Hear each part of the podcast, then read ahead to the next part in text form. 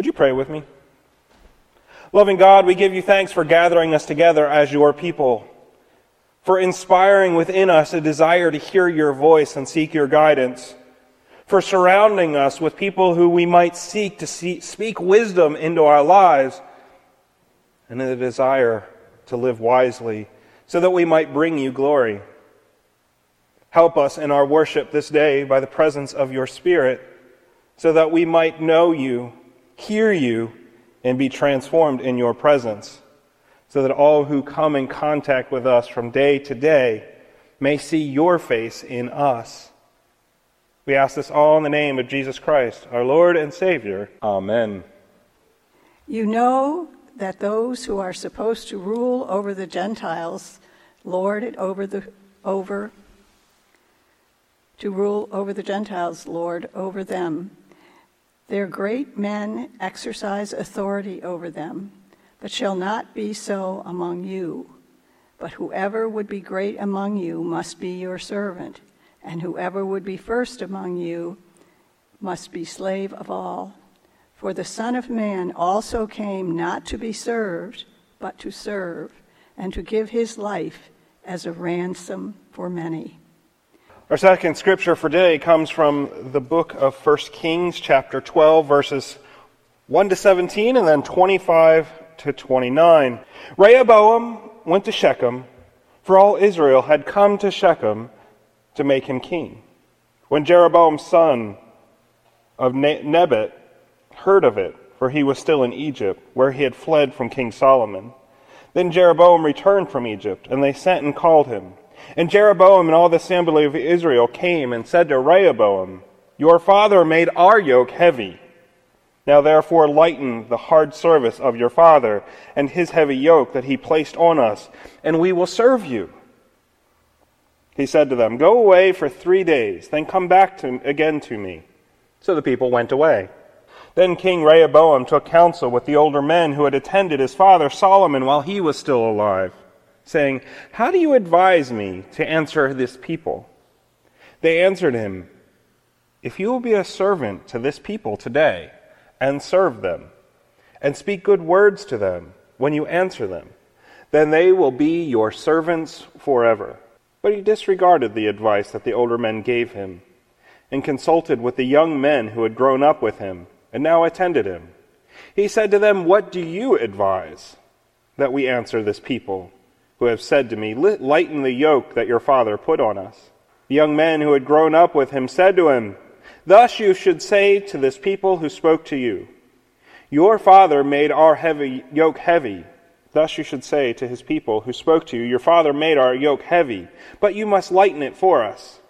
Thus you should say to them, My little finger is thicker than my father's loins. Now, whereas my father laid on you a heavy yoke, I will add to your yoke. My father disciplined you with whips, but I will discipline you with scorpions. So Jeroboam and all the people came to Rehoboam the third day, as the king had said, Come to me again the third day. The king answered the people harshly. He disregarded the advice that the older men had given him, and spoke to them according to the advice of the young men. My father made your yoke heavy, but I will add to your yoke. My father disciplined you with whips, but I will discipline you with scorpions. So the king did not listen to the people, because it was a turn of affairs brought about by the Lord, that he, may, that he might fulfill his word, which the Lord had spoken to Ahijah the Shilonite and Jeroboam's son Nebat. When all of Israel saw that the king would not listen to them, the people answered the king, What share do we have in David? We have no inheritance in the son of Jesse. To your tents, O Israel. Look now to your own house, O David. So Israel went away to their tents. But Rehoboam reigned over the Israelites who were living in the towns of Judah. Then we continue in verse 25. Then Jeroboam built Shechem in the hill country of Ephraim and resided there. He went from there and built Penuel. Then Jeroboam said to himself, Now the kingdom may well revert to the house of David, if this people continues to go up to offer sacrifices in the house of the Lord at Jerusalem. the heart of this people will turn against, again to their master, King Rehoboam of Judah. They will kill me and return to King Rehoboam of Judah. So the king took counsel and made two calves of gold. He said to the people, You have gone up to Jerusalem long enough. Here are your gods, O Israel, who brought you up out of the land of Egypt. He set one in Bethel, and he put the other in Dan. This is the word of God for the people of God. Thanks be to God. So we did jump forward. We skipped over David, most of David's reign, all of Solomon's reign, and now we are looking at the son of Solomon who is about ready to take up rule. We're not looking at anything more than about, uh, and no more than 80 years at this point. From when we talked last week, where David had brought the kingdoms, the northern and southern kingdom, back together where they had come to David and said, We are of one flesh. We are together. We are one people, and you are our king. It does not take long to get to the point where we are today, where the kingdom becomes divided yet again. But it didn't have to be that way, is what we see. How many times have you had to make a decision in your life and you could have gone either way? And you sought counsel from people that you knew. There was those trusted people that maybe you knew who guided you as a, uh, when you were younger, who guided you and gave you good advice. And then there were people that told you perhaps what you wanted to hear, who wanted to fluff you up and so that make you feel better about yourself. And you had to choose between which group you were going to listen to. Do you go with the people who offered you wise counsel in the past? The people who have been around for a while? The people that you know you can trust? Or do you go with the people like you? I mean, that's ultimately what uh, Rehoboam's decision was. The people he grew up with, the people who were like him, the people who he associated with and had similar ideas and similar ways of thinking or he could have listened to the wise elders that helped Solomon in his reign. And in that moment, in that choice, the fate of the kingdom was wrapped. I think if they had, he had gone the other way, the kingdom would have remained united. And everything that followed would have gone a heck of a lot better. Just this past Wednesday at our, uh, our lunch and learn, I brought a board game that I have called Kings of Israel. It's one where you work together and, and you're trying to uh, keep sin out of the land of Israel. But on the left hand side, there's a list of all of the kings of Israel. And the gold colored bars were relatively good kings David, Solomon. And then all of the red bars were the ones that really messed up. And anyone that saw that map, that saw that game, you get a quick overview that it does, the history of the kings do not go well for Israel. And it doesn't take long. All because of this division. The people had come to Rehoboam and said, Lighten our yoke. Take away the oppression that your father put on us, all of the hard work that they demanded, and the discipline of whips. Do that, and we will serve you, and you will be our king. It's not a bad ask. It's not that hard of a thing to imagine that a people suffering oppression would want to be free of that oppression. And the advice that the elders give him is pretty sound, and we wonder why he would choose the other. Lighten their yoke, and they will serve you forever. But he had to lower himself. The advice of the elders was if you serve them and lighten their yoke, they will serve you forever. And there's the problem that we run into over and over again when having to choose between two things and choose between two directions. Is sometimes, more often than not, one direction requires us to lessen ourselves, to lower ourselves in our eyes and in the eyes of others, and lift up someone or something else. And sometimes the other option, we don't have to do that. How many times do we regret not making the choice because we didn't want to look bad? We didn't want to come across as less. We didn't want to have to lower ourselves because we like looking good in people's eyes. We like the stature that it brings. We like to be king of whatever situation we happen to find ourselves. And because we don't want to lower ourselves, because we don't want to do what Jesus in the first reading said today of becoming a servant, lowering ourselves for the sake of serving others, because we refuse to allow ourselves to be seen as less, we make the wrong choices. We make the choices that lift us up, that elevate us, that lift our names up. When God is asking each and every one of us to lay our lives down for the sake of His glory. Christ seeks to live out of our lives and live through us in how we live and how we function and, and how we treat one another. To be shaped, to shape our lives by what Christ wants to do through us and in us rather than what we want to do. How many times have we asked God to bless what we are doing instead of asking God to show us what He's doing so that we can be a part of it. It's the same idea. I know it's not as extreme as subjugating an entire group of people and causing a kingdom to divide.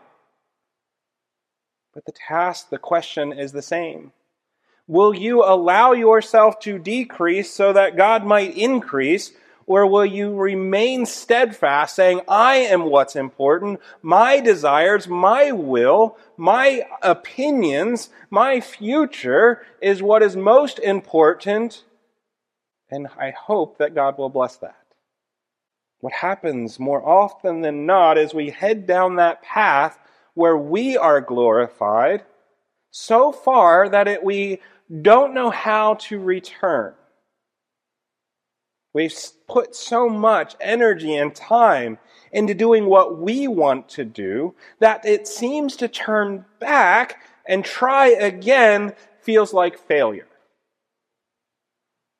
We've given something up. We've lost something.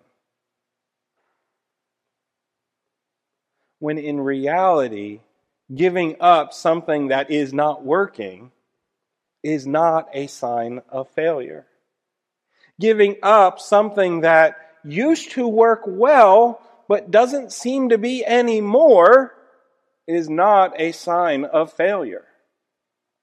Now, as a church, we have done some peeling backs of ministries and various things that we have done in the past, things that used to work, that used to draw people in, that used to move people into a deeper relationship with God and worked well. And we felt good about those things working well. They made us feel good. They made us feel successful as a church. They made us uh, live out a glory day, so to speak.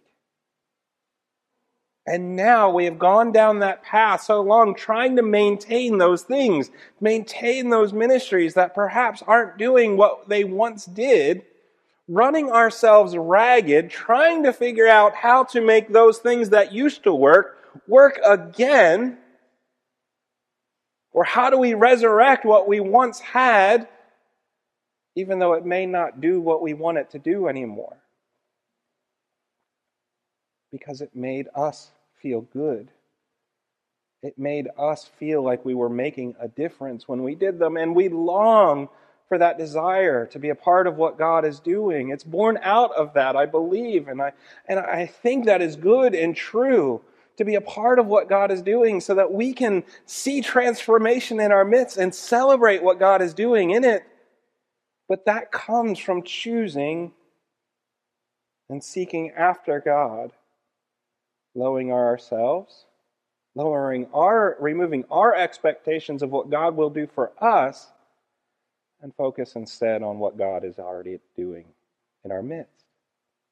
When we do that, when we transform our thinking, when we realize that it's not about what we want and it's not about our desires for what God will do, but it's about what God desires that we will do, we realize that peeling away those things that don't work, that, that, that giving up of those things that used to work well but don't anymore, frees us up to seek what God wants for us.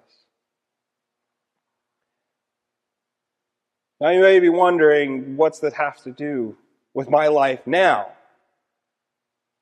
This is the same for our individual lives. The more we focus on what makes us feel good, the more we focus on what used to work in our lives, the more that we try to recapture those things that used to lift us up and make us feel important, the less time that we have to move into those things that God wants us to do now. And when we refuse to move into those things, when we, we, we cling on to the things of the past, and we refuse to let them go, we're stuck. We're lost. And sometimes we hurt other people in the process. When we cling on to regrets, we cling on to pain, we cling on to those things that we are not yet ready to forgive, we cling on to those things that that, that challenge us and hurt us and hold us captive, we don't experience the freedom that Christ offers and the fullness of life that he brings. Sometimes we honestly need to step back and let go. Sometimes we need to seek out that counsel and recognize what is coming from God and what is not. Jeroboam becomes king of the north in today's passage. And he sees some political machinations that if people always have to go back to Jerusalem to offer their worship, to offer their sacrifices, if people are always going back to the southern kingdom of Judah where Rehoboam is king, then eventually they're going to turn their hearts and their minds away from Israel, the, the northern kingdom, and focus exclusively and a, a, uh, claim allegiance to the southern king in Judah. And he sees these political machinations in his mind saying, if the people keep doing this, then I'm going, they're going to kill me. And it will all be for naught. And so he seeks counsel. Again, we don't hear the, the two stages of counsel, the two types of counsel that we heard for Rehoboam, but we hear in the scripture that he sought counsel before moving forward with what he did and then he decided to build two golden calves. Forgetting everything that happened with Aaron when he fa- fashioned a golden calf that would cause, when the people had worshiped it as the God of Israel, to make them wander in the wilderness until that generation was gone. So we see in these two passages a choice to be made. Do we lighten the people's burden or do we make it harder?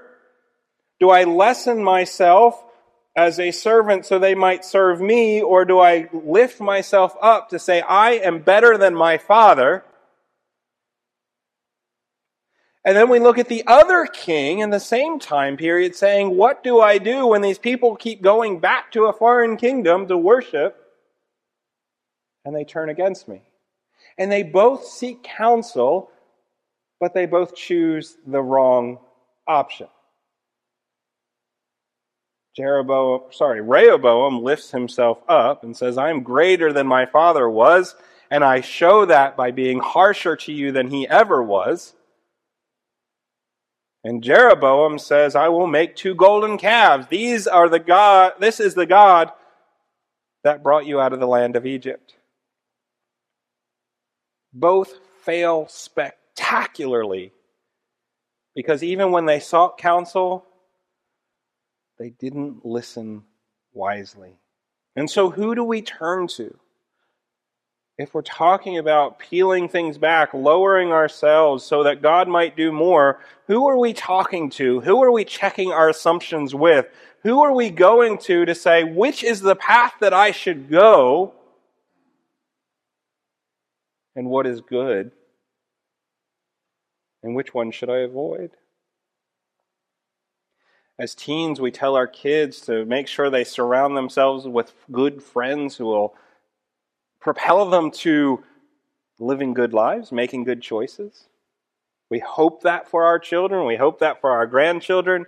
Even if our kids are adults, we still hope that they will surround themselves with the right people to make the right choices. But who are you surrounding yourself by? Who do you go to? And how do you check their advice? In a few moments, we'll be singing our hymn of response, which is um, we sang how firm a foundation about God's word being a strong foundation. We are going to sing Seek ye first the kingdom of God. How do we test what people are telling us we should do? And are we sure that we are making the right choices? Are we sure that are we following the right people? Because there are a lot of people in our world today telling you you need to do this, you need to do that. This is the right path, that is the right path. And ultimately, we need to decide for ourselves. And we do that well by making sure we surround ourselves with other people who place Christ first, who seek out the good, who have lowered their, themselves for the sake of God's glory, and that we can do better. This is our prayer for this day when we go out from this place, and eventually uh, there are uh, hot dogs and chips and things like that, and, and coffee and drinks and various other things. When you gather around those tables, these are the questions that you should think of. What might God be asking you to do? What might God be asking you to give up? What might God be asking you to make room for? When faced with two options, what might God be asking you to do? Who do you go to for advice? Where do you turn for guidance? Even in reading the scripture, who do you turn to to help you understand what God might be saying to it? And since we all make the wrong choice eventually, how far down that path do you go before you come back, before you turn around? These are the conversations that I hope you'll have throughout the week around these tables with one another as you grow together. And this is my prayer that will guide us in that. Let us pray. Loving God, we give you thanks once again that you have called us to be your people.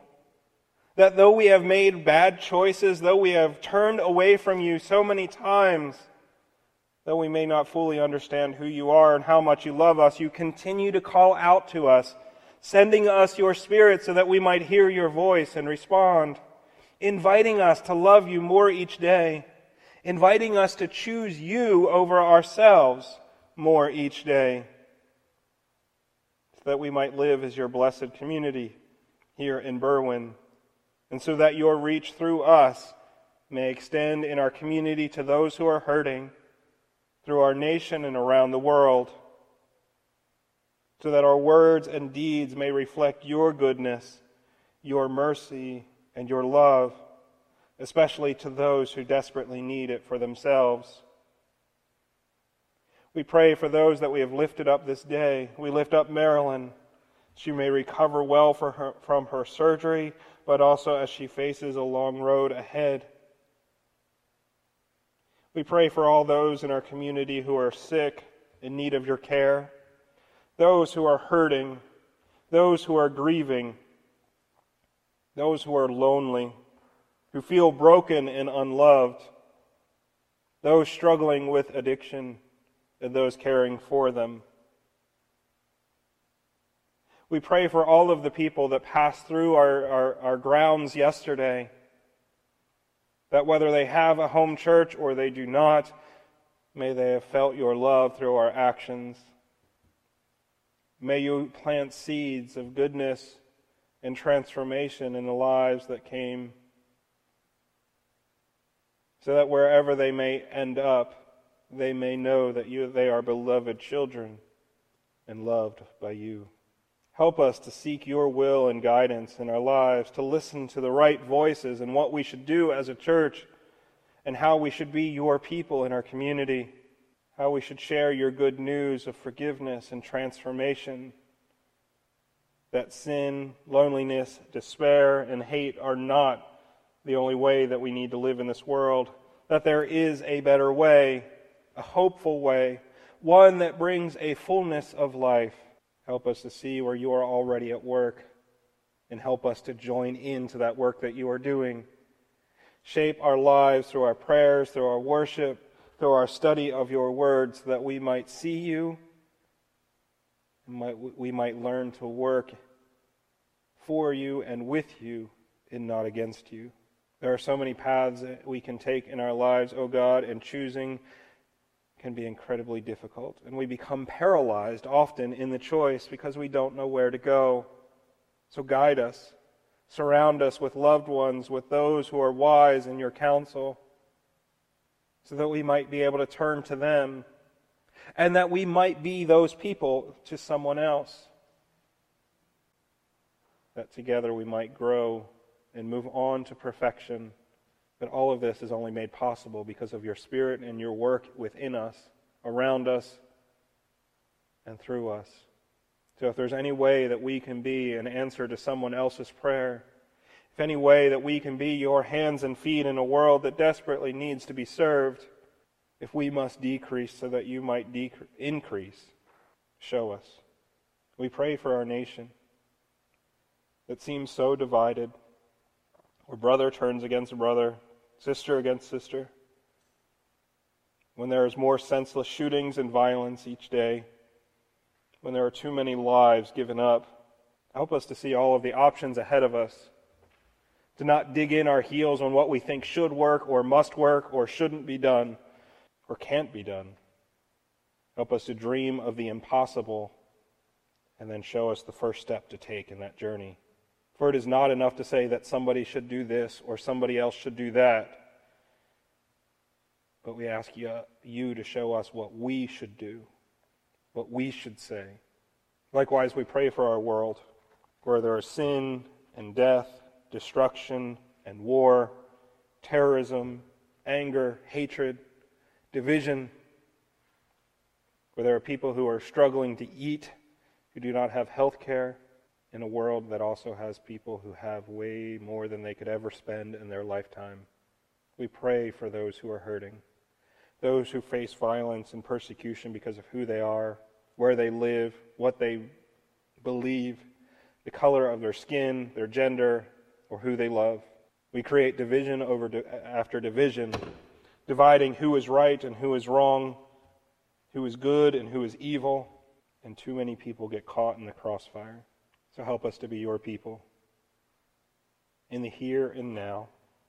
We ask this all in the name of Christ, who when we who taught us to pray so that when our words fail and we cannot give voice to the groanings of our hearts, we, we may turn to this prayer instead. Our Father, which art in heaven, hallowed be thy name. Thy kingdom come, thy will be done on earth as it is in heaven. Give us this day our daily bread, and forgive us our trespasses, as we forgive those who trespass against us. And lead us not into temptation, but deliver us from evil. For thine is the kingdom, and the power, and the glory forever. Amen.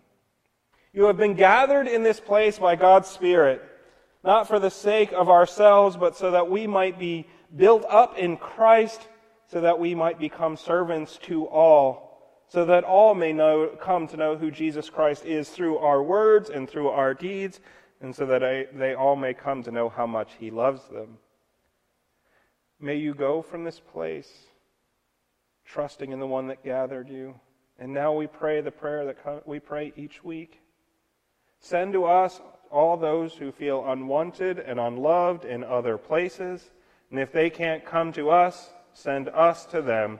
And now you, may you go from this place in the name of the Father, the Son, and the Holy Spirit, trusting in the one that has brought you here to guide you each day to share his good news and give him glory. Amen.